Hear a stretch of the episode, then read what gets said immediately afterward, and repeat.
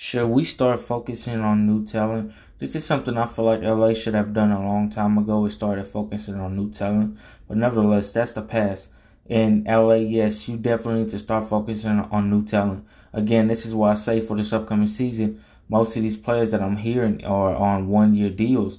So if this is true, then the fact of, to be honest, then we should definitely start um, keeping the great players um, on one year deals. The ones who are better, you keep them on a team for more than one year deals, obviously. And the ones who are not better, you trade them or you try to work on them and um, see about keeping them in LA as well. I'm out.